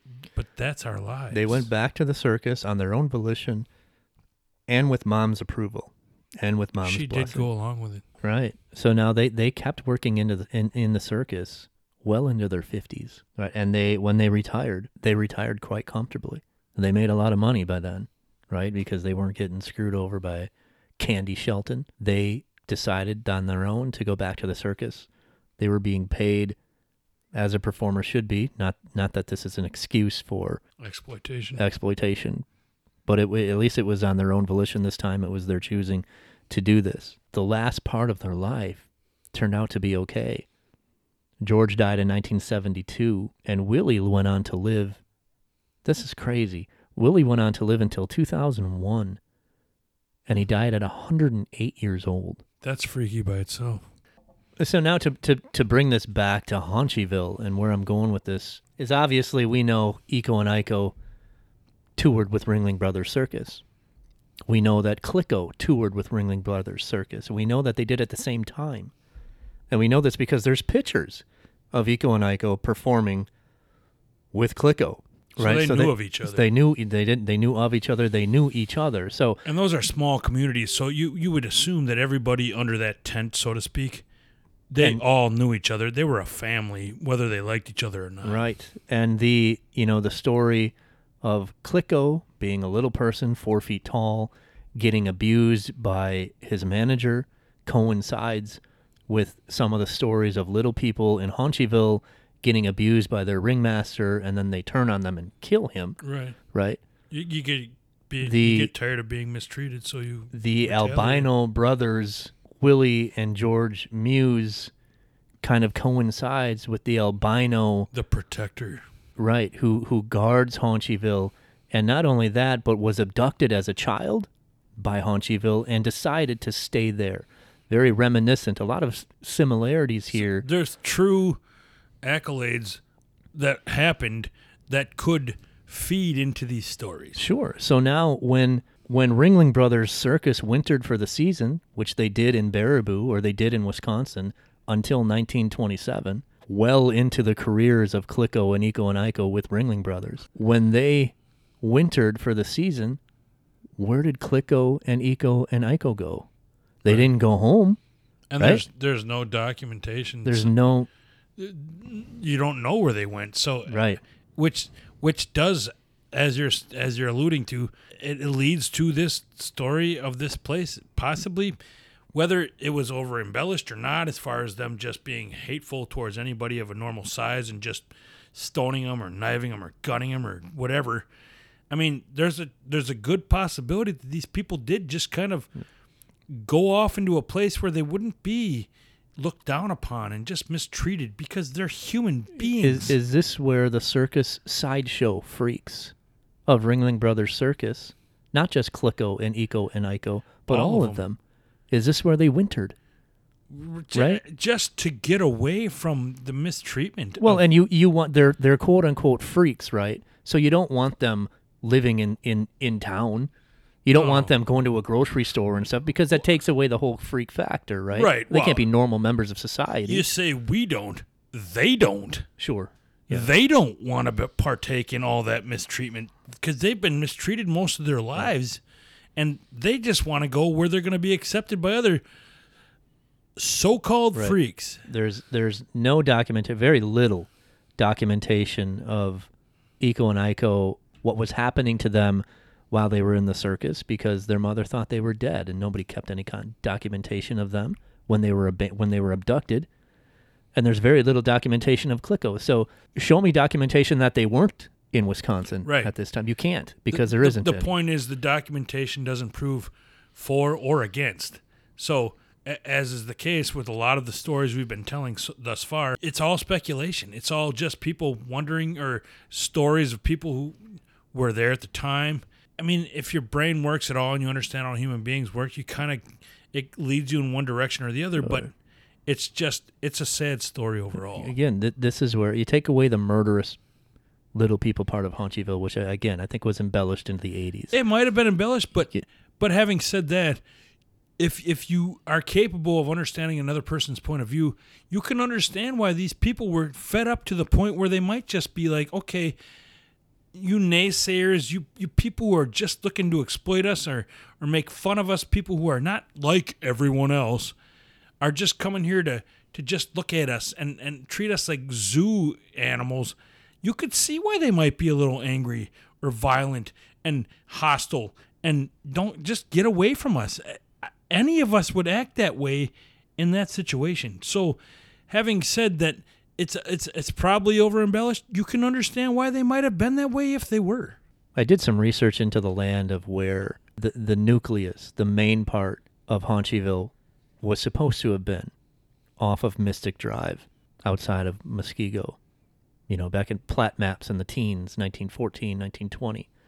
And a lot of that land in that area was all owned by one family. The, the it's either the Boss or the Bass family, B A A S.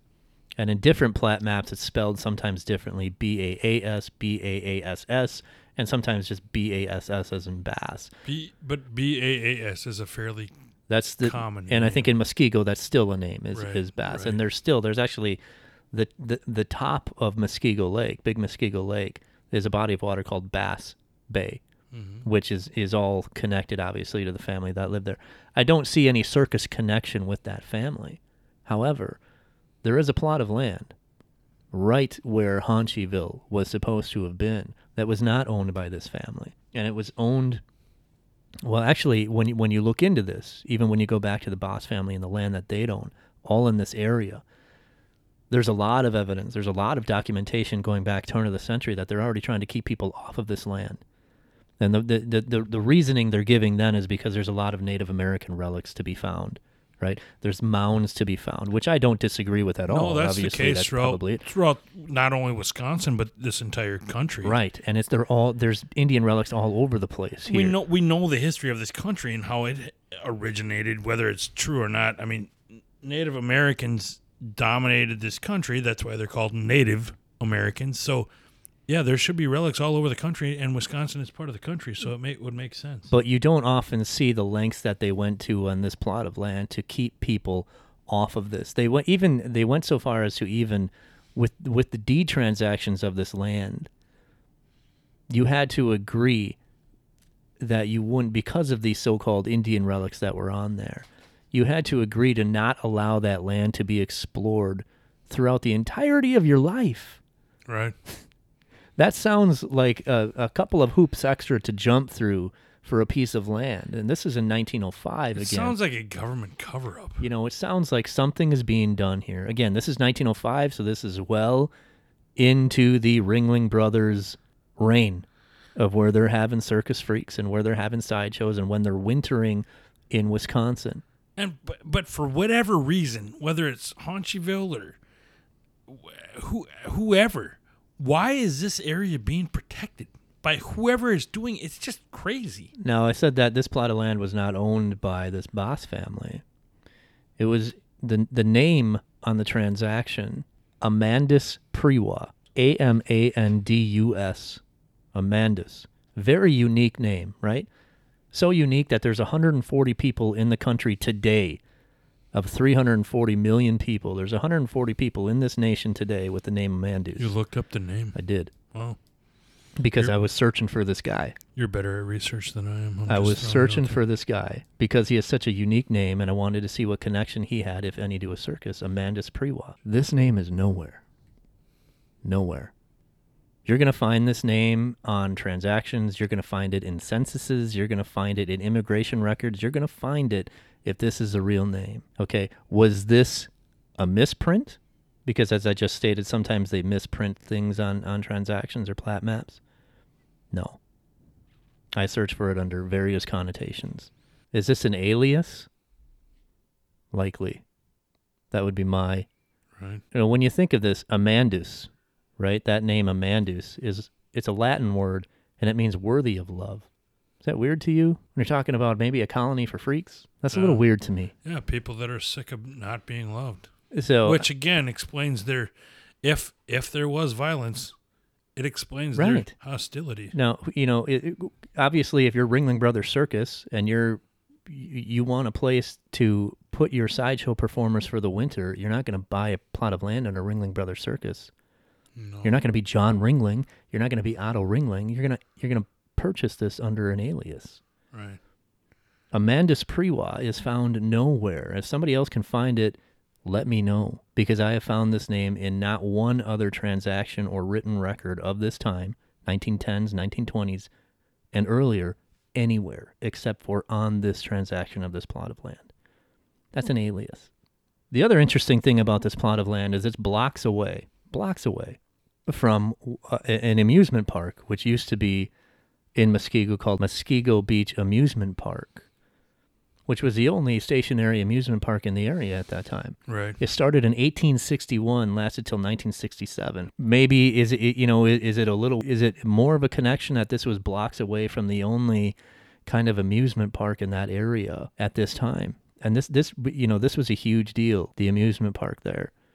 And it lasted for over 100 years and then it became in 1967 it became Dandelion Park. I mean, did they maybe I didn't I didn't find any um, documentation that they had sideshow performers. That doesn't mean they didn't. That didn't mean that Right. uh, maybe this was just an area that they were comfortable with. Lack of documentation doesn't say pro or con. Of It doesn't say it's true or not. So now you know Dandelion Park, the the amusement park, and then which became Dandelion Park, closed in 1977 when the Marriott Corporation from Marriott Hotels opened a, a theme park a little ways south in Gurnee, Illinois, and called it Marriott's Great America, which several years later was bought out by Six Flags, which we all know of today, Well, even Marriott's a Six fairly big Flags. name. Great America. Right. We've all been there. So there's like seven steps to Kevin Bacon going on all over the place. Right. We have all of these little things that m- individually mean nothing. But when you put it all together, Adds to there's the a lot of smoke here. Right, it adds to the legend, yeah. And where there's smoke, there's fire, as you say. So, whether whether this legend is ultimately true, Haunchyville, the Haunchies made me do it. Whether that's all actually true or not, there's some foundation to this. The fact that the circus was stayed as an incubator for the circus, there's exploitation. People were treated badly. People were treated like freaks, and and I mean, all that is true. Whether they actually branched off into their own area and started retaliating back at other people, that that's speculation, but it's a very interesting story. If nothing else, it's it's something for people to talk about, and it adds to our history as as so many other things do. So obviously, as time wore on, freak shows began to basically run out of favor with the American public for obvious reasons. And then in, in 1976, there's an article in the Waukesha Daily Freeman written about the state fair. And the state fair itself had a sideshow, a walk show. I think every carnival did at that in those days because they were such a draw. And Paul Bargren, B A R G R E N, wrote an article in this paper in 1976, August of 1976. And I want to read a little bit of that and tell you um, just about how these attitudes were changing. The art, the headline of the article is "Freaks Play on Pity for Dimes and Quarters." And he starts out, I always wondered what went on inside one of those freak show tents on the State Fair Midway. Thursday, I paid 75 cents to find out. It was not 75 cents well spent. The show was long on fraud, but I expected that. What I hadn't expected was the way the deformed humans degraded themselves for a dime here, a quarter there. It's not a show of oddities, it's a show of pity. There was the man whose legs and arms ended in stumps. Outside, he was billed as Emmett the Whale Man, who juggles with his flippers. Inside, his juggling consisted of holding a piece of chalk in his mouth to scrawl his name on a chalkboard, and he used his flippers to take a cigarette from the pack and light it. There was Dolly, the show's hostess. I'm the one that they call half baby, half adult. Her limbs stopped growing at age eight. She has the use of only one arm, which itself is twisted and misshapen. I'm often asked if I've ever walked, she said. No, I haven't. Have I ever been married? Yes, three times. That's enough for anyone. Have I ever been to school? Yes. She gave her age as 57. She was sweet and smiling, like somebody's grandmother. The show's major attraction, the one the hawkers outside kept pushing, was Vicky Condor, the four legged woman. Well worth the price of admission alone. If indeed she had four legs, she's what the medical books would call a monster, and her life must be mon- monstrous enough, for indeed her inf- deformity was a fraud, and a poor one. The tattooed lady is Miss Gibson, easily in her 70s. She said she had begun performing with the Ringling Brothers and Barnum and Bailey Circus when it was still under canvas. Her aging colored flesh hung in bags from her upper arms and sagged around her knees like jello. She was tattooed in a religious motif, a crucifix on one arm, a nativity on the other, the Lord's Supper across her back, a head of Christ on either leg. She talked with a lisp, and she gave a little girl cutesy as she finished her spiel and scanned the audience anxiously in hopes of applause. There was enough applause to see her off the stage, and she picked up her faded orange sequined robe and wrapped it over the lime green sagging tutu she wore. The light sparkled a little off the jeweled crown she wore as she ducked through the canvas door to await her next performance, 35 minutes away. The next act, a knife throwing scam or something, began. I left.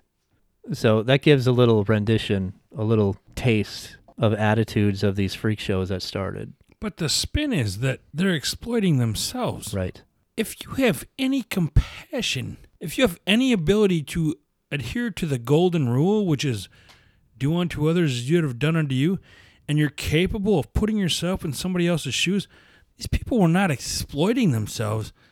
This is the only means of income they thought they had because everybody looked down upon them their entire existence. That's how nasty people get. For someone to spin it that they were just trying to make money off these freaky things they had, no, that's the only way they thought they could make money. Eh, ugh, that just it puts a lump in my stomach. It's also talking about the fraudulence of the circus as well. That Right. some of these weren't even real. The four-legged woman, he said, wasn't even real. It's Of course playing not. off the past. right.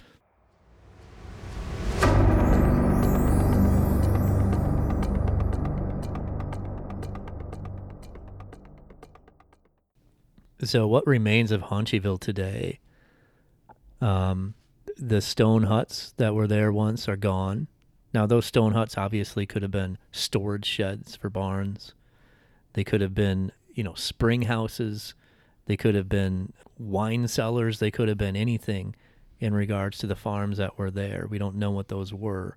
We just know that there were photos of crumbling small houses, stone shelters that correlated with with the legend of small, uh, you know, houses for, They may, for have, little may have people. been there for another reason. They could have right. They could have could have been. They were at a all. smaller scale, but who knows what their what their purpose was. But so where Haunchyville, the the majority of Haunchyville was was said to be located, is pretty much built up now. I mean, the legend is is is for the most part gone. I would say. Right. It was built up, and now it's it's fading away. You know, there's there's houses built there now. Uh, The woods, as you know, they were back in the 50s and even through the 80s, are for the most part gone. There's still some thick woods there, But, but, they're for the giving most away part, to paved roads and mansions. yeah, they've been bulldozed over and they're they're um, More subdivision. I mean, the nucleus of the area is not. It's still wooded, but the the remnants of of this possible legend are not there.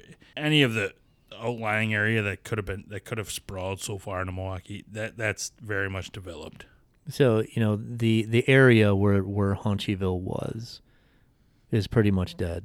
The legend of Haunchyville, uh, you know, remains in stories, obviously, uh, like we're telling today. But Haunchyville itself, and whether it could have ever existed, or whether anything of it exists anymore today, is gone. It's dead. But you know what? What in in my opinion, what does remain a little bit is, you know, what what role do, did Wisconsin play, and what what um, how how culpable is Wisconsin in um, kind of attitudes towards quote unquote freaks today? How complicit was the circus in regards to forming attitudes of people with disabilities today? You know, we celebrate our circus heritage as we should. Circus World Museum in Baraboo is one of our most prized possessions. It's one of our most historic sites, as it should be. It's. I think it's one of the biggest circus museums in the country. Sure. As again, as it should be, yeah. Right. Ringling Brothers is is king. This was the nucleus of it. Yeah, we're we're But if Incubator. we're if we're going to celebrate that heritage again, as we should, we need to maybe rectify the complicity that we had in regards to these quote unquote freak shows and attitudes that have formed today based on these sideshows. We're not better today. You know, we look at these freak shows from yesteryear and we say, "Well, Jesus, look at look at how they gawked at those people. Look at what they did to those people." We're doing the same thing today. We're not going to the circus to watch it anymore. It's We're watching it on nature. TV, right? We're watching My 600 Pound Life. right. You know, Little People, Big World. Right. Biggest loser. Biggest Loser. We're watching Dr. Pimple Popper. you know, That and peop- grosses me out. people watch these. They don't. They don't make these shows because nobody watches them. You know, these these are money makers for these TV channels. botched. Lots of these shows where people want to feel superior. They they want to rationalize their own existence. So that yeah, we, we we watch stuff that makes us feel better about ourselves. Simply put, And I've never been to Circus World Museum. I think you know maybe that's a road trip that Mickey that's and I another. could, we could got to go to probably. Summerwind. We got to go there. Yeah. We got all places, all kinds of places Man, to go to. tomorrow. Let's get in the car. So I'm not sure um, how they portray the sideshows. I'm I'm more than confident that they talk about it, Respectfully, of right? course. Um, but uh, that's something that I'm interested in. I would like to see um, how they talk about that and how they portray that, and, and the culpability that we've had as a state in terms of our heritage to promoting some of these attitudes that we live with today in terms of people with not not only disabilities Physical- but just people that are different. Physical abnormalities. Yeah, it doesn't mean they're not human beings. it, that doesn't mean they're not equal. It just. But back then, you just got away with that more. We, we have become, and I critique and say we're hypersensitive now because you, you, you can't even say ah without pissing people off. To some degree, it's a good thing. I mean, there's pros and cons to everything. We, we've gotten to the point where we're so aware of who we are, not necessarily ourselves, but everybody else, that we recognize when we wrong any group of people now, which is good. And hopefully we'll reel it in and stop taking everything so seriously and realize that we just need to treat everyone like equals. We all do the same things, feel the same way. We just need to recognize that everyone has a right to be here as much as everyone else. And I think I think we're getting there. It's just a struggle and it takes a long time. But these are the kind of stories that get us there. You know, it's interesting as we were working on this, as we were doing the research for this episode, just last week, Ringling Brothers and Barnum and Bailey Circus, which shut down in 2017, supposedly for good, hmm. right? Shut down, announced last week that they're coming back. It's amazing. They're coming back. We didn't even try that. That- No. We're just that good at what we do. September of 2023. Ringling Brothers is relaunching, Right? and they're going to do it sans animals, I guess. So no more lion shows, no more elephant shows, and hopefully that means Sans means without in Sans French, means- by the way. He's being pretentious. and hopefully that means without sideshows Thank you. as you. well. they haven't said that, but I guess I'm going to, in my uh, infinite wisdom, am going to assume that the sideshows will be a thing of the past as well. But we'll find that out September Or- 2023. Or hopefully that if they do exist, it's voluntarily. People people recognize their own unique traits and are willing to portray them in these, you know, th- these these shows that they're gonna display because if you want to be different and you're proud of it that's fine we're getting to the point where we accept it and we we understand and we're not afraid to be that way and that's that's how we should be we should be recognizing that we're all the same and yet we're all different We're all different, and the people that do have these unique differentiations, these people that have these uh, very unique characteristics, are special in the good way absolutely. I mean, they- they, they their abnormalities. I honestly, I don't. This is gonna sound like a crabby old man, but I don't necessarily want to be like everybody else anymore because I, I'm not that impressed with how humanity carries itself. So that's why I like the weird and the twisted and the bizarre and the strange. That's why I'm part of this podcast. That, that's why I love my buddy Scott. We're different and we're proud of it, and I think everyone should be. And I think we're starting to understand that about each other. We we're all different, but we're all the same. there's an admiration for people that, who are different.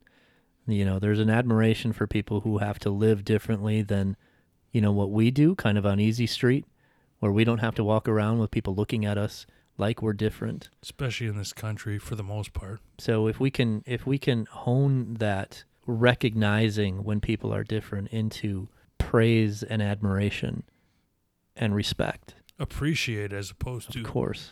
as opposed to look down upon. you know i think we can we can be the leader as we have as in um, kind of creating the attitudes of people that are different to this point i think we can also be the leaders in maybe doing a 180 on that and turning it the other way Amen, brother.